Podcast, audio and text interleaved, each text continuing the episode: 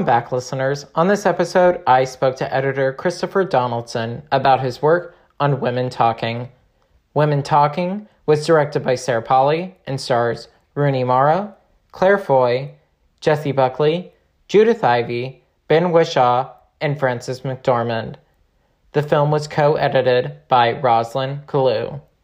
So I just kind of wanted to throw a, a soft curveball at you first, um, okay. and just sort of a an icebreaker, if you will. And I just want to know what's inspiring you right now.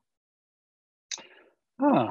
Um, well, you know, the, uh, as you know, there's there's so much to not inspire you right now in the in this world. Um, and I guess if I had to pick, I mean, it's a bit of a cliche, and hopefully I can explain it a little. Um, my kids are really inspiring me right now. Um, you know, the the joke when we were growing up, you know, was like growing up saying, "Ah, oh, kids today, they don't know, you know, kids today, kids today." Kids today are incredible. Um, you know, like uh, my daughters and their friends are these incredibly progressive, curious, uh, take no shit people who, you know, like I grew up sort of uh, of the generation, you know, like Gen Gen X, like, well, institutions are going to figure this out, and institutions haven't figured things out, and uh, this generation coming up just seem to have this thing of like they know the institutions aren't going to uh, figure things out, and they're incredibly motivated and activated in a way that I only wish me and my generation were. So I, would say my kids and even and my son, who's a little bit younger, he's 13. You know, like he came to see women talking, and we were talking about something on the playground in middle school, and he would he referenced it in terms of, well, you know, it's like in Dad's movie, and then explained like it in a way that it had gone in that when I was 13, there's no way I would have understood that or had the capacity to understand it. So yeah i think the kids the kids are inspiring me all of them um, mm-hmm. there's a lot of work to do and uh, i kind of feel these kids coming up are going to be able to handle it in a way that me and my generation couldn't necessarily mm-hmm. no i i would definitely agree with that um, and maybe this is part of the answer to this question but why this film and why now and the more why now why for you right now Oh, that's an interesting question. Um, why now for me? You know, I feel like to take it purely on an editing level, I honestly don't think I could have cut this film at any other time in my career or in my life. Really, like I didn't have enough skill and I didn't have enough smarts and experience. Um, a lot of times when you're working, you're relying on craft, you're relying on um, you know uh, the your experience your experience in other films this truly felt like you have to go into a place that is that you don't even know if you have yet to figure out how to make this story sing make this film sing. Um, it certainly felt like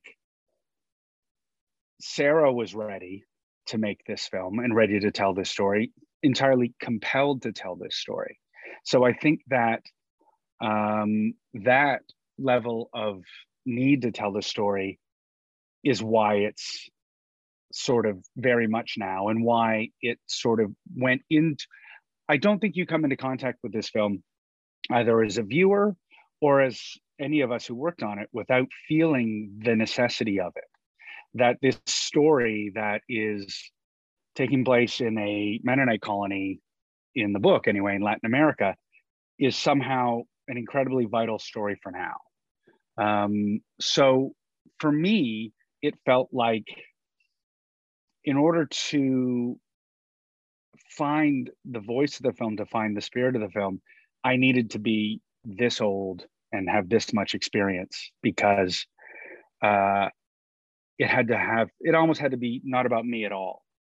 And I think when you're a younger artist, you're a younger craftsman, whatever, your ego plays a part. And this truly felt like an egoless uh, work from all involved, truthfully. Mm-hmm. And so, I mean, what is this what would you say your education to this or some of the projects beforehand? I mean, obviously you can look at Handmaid's Tale and probably say, oh, hey, he probably could have drawn something from that. But there are there particular movies or shows that sort of I mean, I think on every project you probably pick up something. Um, mm-hmm. But was there were there particular moments in your career that have brought you to this moment? Obviously, as personally, you have to get to this place, but professionally, what do you think some of the projects were that helped inform um, some of the decisions that you made, some of the the tonality, the I mean, you name it. Well, I mean, it, uh, I think uh, I can almost go back direct, like sort of work backwards directly. Like the project I did immediately before this was Crimes of the Future uh, by David Kern, the David Cronenberg film. And what I learned from David uh, was the work has to be entirely itself. It can't be anything else. It can't be what somebody else wants it to be or what people are afraid it's going to be. You just have to somehow arrive at the purest form of the work uh, and not be worried in any way, shape, or form how it's perceived. You want it to be perceived well and understood, but you can't compromise uh, the work on the way to how it's being received. So, certainly, as we distilled Women Talking down, that idea of this can only be what it is, not anything else. I, I felt like I just learned that lesson in, in as pure a form as I as I possibly could. Um, Handmaid's Tale certainly has been an incredible experience, and one of the amazing things about that, beyond just the aesthetics and and uh, the willingness to take chances, and obviously a lot of the stories you know, around trauma, so on and so forth. The group of people who worked on that, the collaborative spirit of the people on Handmaids is really extraordinary the amount of respect and uh, listening and the attempts to make sure you're following the creative input of everybody involved is has been again truly extraordinary. So applying that to women talking there would be things where like a good example would be like uh, rooney's rooney mara's performance as ona where we spent a lot of time shaping the movie around Ona and Rooney rather than shaping Rooney. Like we felt in our hearts like this performance that Rooney is giving is in some ways the heart of the film. And some of the notes we would get in, you know, rough cuts or whatever is like, oh, it's a bit too beatific, it's a bit this. And Sarah and I felt, no, Rooney has given us the right we're doing something. And so listening to your collaborators like that in a way, rather than trying to force your sense of some idea of something, um, I feel like that's something I really learned um, in the past uh, to, uh, that and was able to apply to this. And then I'll jump right back to take this waltz with Sarah, uh, which was the, our first collaboration. And Sarah is such an extraordinary collaborator. She gives you an entire, um, she gives you the universe and she wants you to bring everything you have to it and everything you imagine it can be. And she is not precious about any of her ideas. She is not precious about anything she thought the way it would work. She's super excited by where you take it in ways that surprise her. Uh, and out of that kind of collaboration comes something that when you're finished, it almost doesn't feel like it's anything that either one of you did. And that's something certainly that, like when I watch women talking for a long time, you know, when we were working on it, it felt like you're doing this, you're doing this, and you're doing this, and you you feel like this sense of authorship is one way to put it. By the end, I look at the film and I honestly sometimes like I don't even know what I did on this. Like this is just something that exists outside of every single person that worked on it and yet is completely full of every single person that worked on it. it it's it's an incredible thing to aspire to in a collaborative medium and uh, I felt that both times I've worked with Sarah, and certainly I've felt that on *Handmaid's Tale* and on *Crimes of the Future* as well. Mm-hmm. And this might be the same answer, or I might already know the answer to this, but so much of what the story is about in terms of um, a collective doing something together. I mean, obviously, that is what a film is. That is what this whole project is about. But something that I've appreciated seeing just from following what you guys have done so far is that the cast is at every single one of these events. The mm. um, crew is at every single one of these events. Um, Sarah's at every single one of these events. And why why do you think that is? I I well, beyond the commitment of you know the studio and people yeah. to um but like say we saw each other in Telluride and we were there with uh you know I came down and Luc Montpellier the DPO came down and Johnny Buchan and Jason Knight the casting people came down in that instance like Luc and I and we came down on our own dime um because I wanted that ex- like I remember seeing you Jackson after the screening in the in the um in the in the uh, lobby and what I wanted was to be in that room was that film unschooled really for the first time when nobody really knew what to expect nobody knew what uh how to react i guess that that's one way to put it there was no no and so therefore i wanted to be with the audience in its most purest form, for lack of a better way to put it. It meant the movie means that much to me that I wanted to experience that moment with the audience. And that's the same with Luc, and that's the same with all the actors. Everybody feels a tremendous amount about the experience of making this film and also being connected to all these other artists who made the film.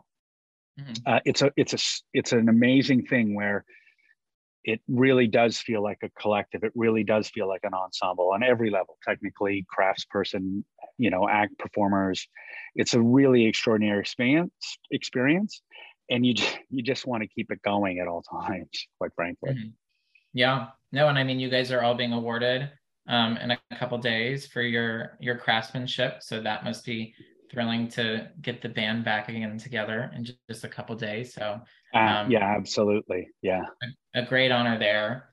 Um, but I'm curious in terms of the surprise element, in terms of what surprised you or what surprised Sarah, what I'll start by asking what surprised you while editing this film, and then what surprised Sarah when you showed her whatever draft, whether it be first, second, third, or first cut. Um, what mm. what was the thing that surprised you, and what was the thing that surprised her? Well, I think I, I would say the thing that surprised Sarah was um, the novel has the character of August as the narrator, that played by Ben Whishaw, and so did the screenplay, and so did the film for quite some time. And it, eventually, we realized that that actually wasn't working for the film. It worked for the book and it worked for the screenplay, but it wasn't working in the film. So when when I we were sort of when I said um, I think we need to change the narrator, and I think it needs to be that girl in the background, Autje. Uh, Sarah was yeah pretty surprised, but also hugely energized because whenever you're tussling with any kind of work and it's not necessarily uh, uh, working, I guess is the best way to put it. Um, you're looking for solutions that sometimes they're small, sometimes they're bigger. But in this instance, that was probably the biggest surprise for Sarah when it was let's change the narrator from who it is in the book and to this other character in the film, which completely opened up the movie in a lot of ways and was the step that took us to the final film. Um, for me, you know, uh, what would be the most surprising thing for me? Um, you know, I think I think maybe what it would be is, you know, you work for a very long time, and you the movie keeps uh, sort of developing in your hands and you, you're applying all the things you know, all the things you feel. And then eventually, all those same skills stop working. And the movie is basically telling you, leave, leave, t- stop, you know, like stop, stop touching stop working on this this is you're you're making it worse and it's always surprising and especially in this form because you think you're on this incredible creative momentum and it's getting better and it's getting better and it's getting better and then you apply the exact same skill set to something and and it's the movie sa- basically says stop. That's crap. And i i wish i knew when to apply one or the other. It's like the movie's telling me. It's not like i know like oh gotta stop. It's like the movie tells you stop. And um so that is always a surprise because uh you start to feel like it has become its own creature its own being. And as much as i think i mentioned this earlier as much as you think you have some authority over it actually you don't. Yeah.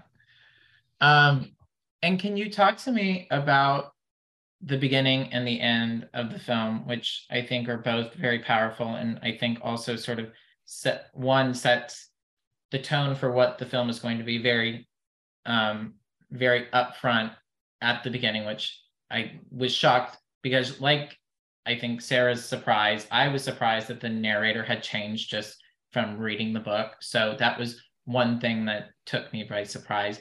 But I'm just curious how you came to those decisions to um, to make the ending the way um, it did and and the way the beginning sort of I feel like one chapter played out in the course of five minutes. So how did you make that decision to? And obviously, maybe it's a a combo of a bunch of things, but I'm just curious why you decided to have it go that way. Mm. Well, off the off the top, I would say that the the scripted opening was a little more um, was a little less direct. I guess is is the best way to put it. And with August as the narrator, he had to take a slightly different route. I guess that's the best way to describe it. He, August as a narrator could had a level of directness yet he's yet he was the school teacher. And so there were scenes that sort of uh, introduced us to August. Uh, we we were with August when he found out about what was happening. It, it was more of August's journey to get into the loft, uh, while simultaneously sort of hinting at what happened to these women. Over the course of the edit, we realized that we needed a level. We needed to be direct. We needed to set up um, and get to the loft as soon as possible, as clearly as possible. And so we took scenes that were used as flashbacks later on, like uh, when Salome is attacking the men. That was to be a flashback later on, and we said no, that's that is that should be a scene. The opening of the film actually, that shot of uh, Ona lying in bed, I think is like scene sixty-two. You know, but we felt like no, that is, you know, the more you're with the film, the more you understand it, you realize, no, that's the beginning of the film. That's the first image of the film. And once we realize that, then each little step led to the next step, you know, like, a, like there's a momentum when an idea falls into place that once we had that image of Ona to start the film waking up, we that gave such momentum to the oh, well then the next step is this and then the next step is this and then the next step is this until we get to the loft uh, the ending um, the ending is essentially and by en- the ending do you mean just the final scene as the women are leaving or the image at the very very end of the film with the child uh, or? I would say it's both both. Okay.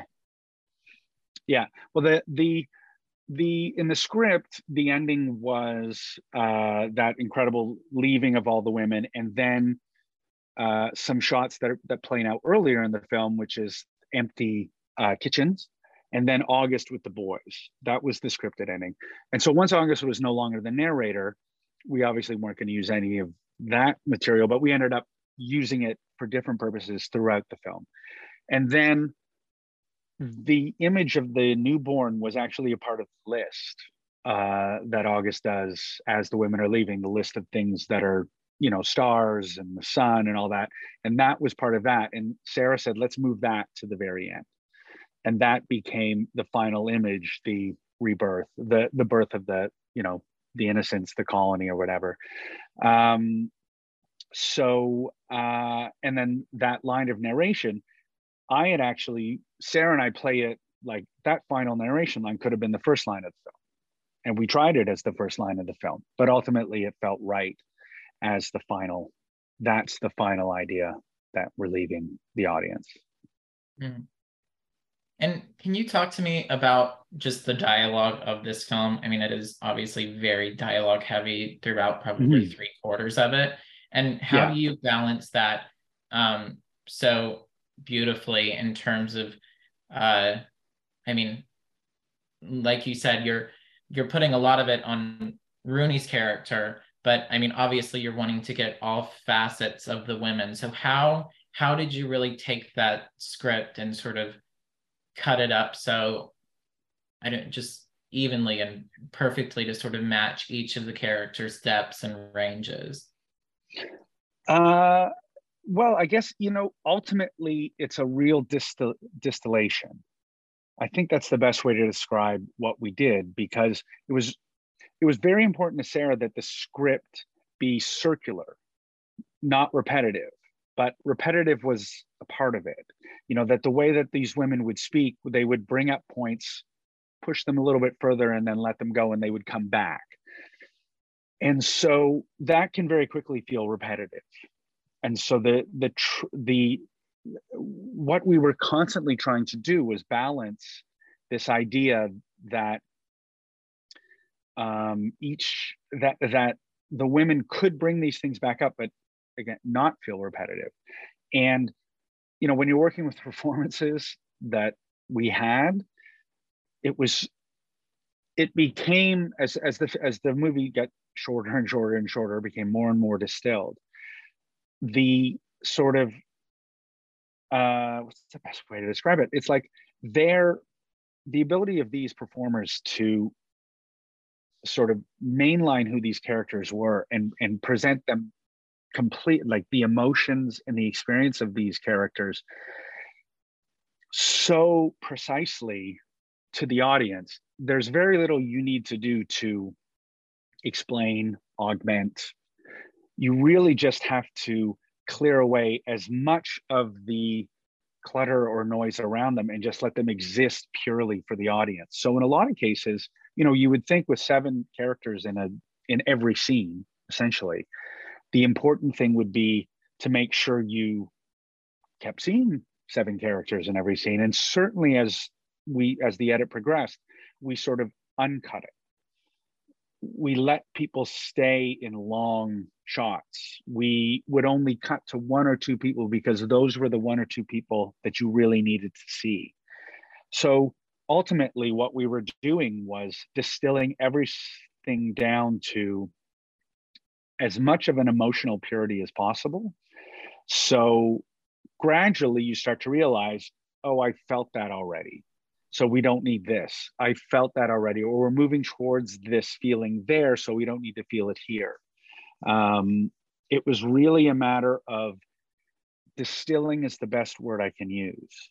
Mm-hmm. Um, and you know, when you have a Rooney Mara or a Claire Foy or Jessie Buckley or Sheila McCarthy or Judith Ivey, like all these astonishing actors, you really just, uh, you know, Sarah gave them such an incredible um, sort of, uh, what's the word? Gave them such an incredible stage on which to express these characters and such freedom to express these characters. So it was, you know, it was just an overwhelming abundance of riches in terms of the edit. Mm-hmm.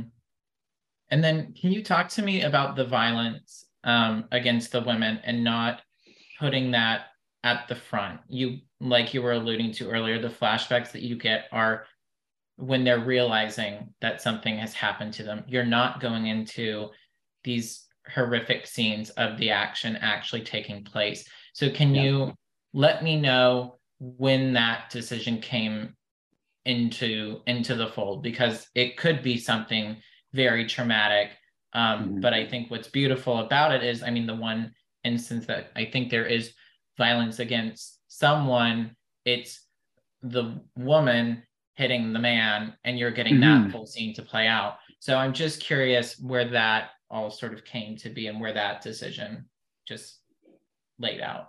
Yeah that was it was sarah's decision at the script level to never uh, show any of the acts of violence against the women.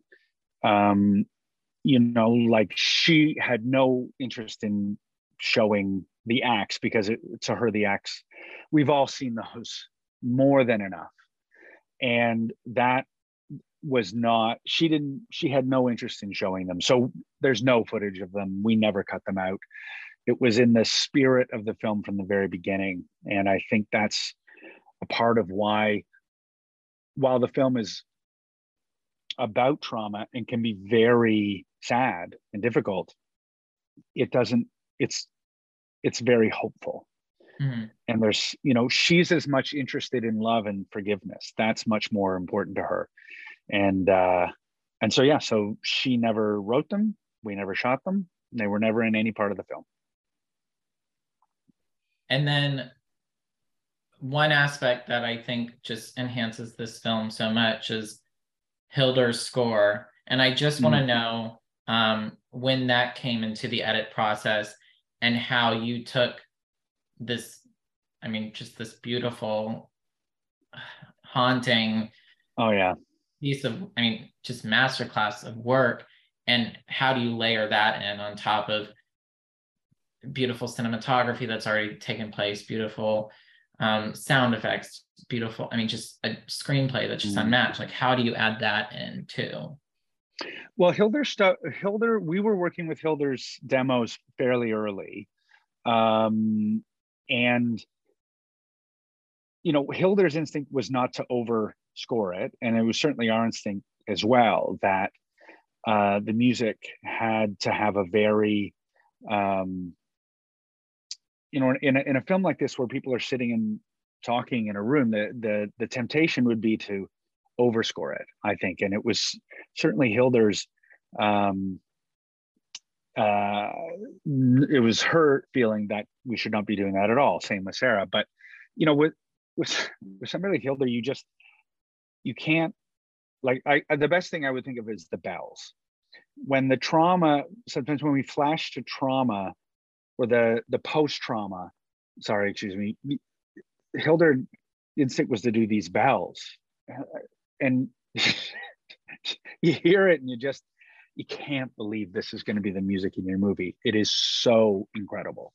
Mhm. um, and so we had a couple things like that that well we knew it was going to be the bells or there was going to be this percussion sound that had attention and we would apply it where we thought it would go and hildur would shape it uh, beyond that. Uh, but really in a lot of cases hildur would give us the music based on where we where it wanted and it just stayed that way. Like if anything the temptation was to overuse it and that was we had to make sure we weren't doing that. And then at the end you know hildur thinks of the score as an entire body over the course of the entire film. And so the the score reaches its full fruition over the end over the the images of the women leaving. And after that there's no more room for music. We had you know a credit roll at the end and hildur was like there's no we, I, the score's done and so again listening to the collaborator who you're, who you're going oh my god she's so much more brilliant than i am and learning from hildur and how she approaches music we really just sort of I've, you know, on some level, we're along from the ride. We would say maybe this needs to be a little more emotional, or maybe this needs to be a little more tense. But for the most part, Hildur's instincts were so incredible. It was just a matter of making sure we were in sync with where they needed to be. Mhm. And then in our final few minutes, um, Mhm. I just want to sort of ask you sort of a a state of Chris question in terms of you had this film premiere at Telluride. Sarah won a tribute award at Telluride. It went on to TIFF. It went on to New York. It's gone on to many regional festivals. It is gaining nominations and awards at various various sort of um, events. And what do you take away from this moment in time? And what do you hope the general public takes away from this once it's fully out in December? Well, well I guess the, the first, what I take away from it is that uh, an egoless, as much as possible, egoless collaborative experience creates something that moves people. Uh, that's the that that the audience response to the film thus far feels of a piece with the experience of actually making the film. That the way it moves an audience is the way it moved through all of us for however many months. And that's that's extraordinarily rare. Um, and what i hope for the film is that people open their heart to it and give it a chance to change them if only for a little while. You know like you you go on twitter or whatever and there's lots of dismissive women talking. Sounds great. You know especially among male film critics so on and so forth. Uh, not necessarily critics but male males shall we say. Um, but i think that the film contains so much that can move and touch and i do think change you and not in a didactic way but in a way your heart can see the world if only for a little while so all i hope is that people go and see it with other people. People go and see it with people they love. Go and see it with it with people they think they can talk to about these things. And if it changes them for five minutes then it's changed the world. And uh, you know we all get into this with these lofty ideas of like well maybe we'll change the world but you know maybe we'll just change people for a little bit. And that to me would be the greatest gift of this film because i think it would continue to do so for as long as people are watching movies. Like i mm-hmm. don't sadly i don't necessarily think the conversation changes. Like like i'm hopeful for a new world as the women in the film are. Um but i think that this film has the ability to if you open your heart to it to uh change your heart a little. That's mm-hmm. that's my hope anyway. Yeah. No i i completely agree and i think it i think that echoes so much of the film in terms of even if their lives don't change significantly in a day a year a month whatever like it's going to change what they did in that particular moment is going to change them in some form or fashion. So I think it's a, a sort of a beautiful footnote to to end the mm. conversation on. Um, mm. But Chris, this was the biggest pleasure, um, oh. and I thank you so much for um, taking time out of your day to chat with me. Um, you are just one of the nicest individuals I've ever met, and oh, well. Um, I wish you all the success with this film and beyond. Thank you so much, Jackson. It, it, means the world that you would reach out and, you know, like meeting you in Telluride was really great because I, you know, been seeing your stuff and listening to your stuff. So to meet you was, uh, was, was really exciting for me too, because you just want people like you in the world who just love this and, and, and that want to, have a different, you know, have that kind of conversation about the work we love. So thank you so much for including me in your podcast. And uh, hopefully we'll uh, talk again someday. Thank you all for listening. This episode was edited and produced by me, Jackson Vickery. Graphics were done by Dylan Michael, and the opening and closing theme were done by Sterling Gavinsky.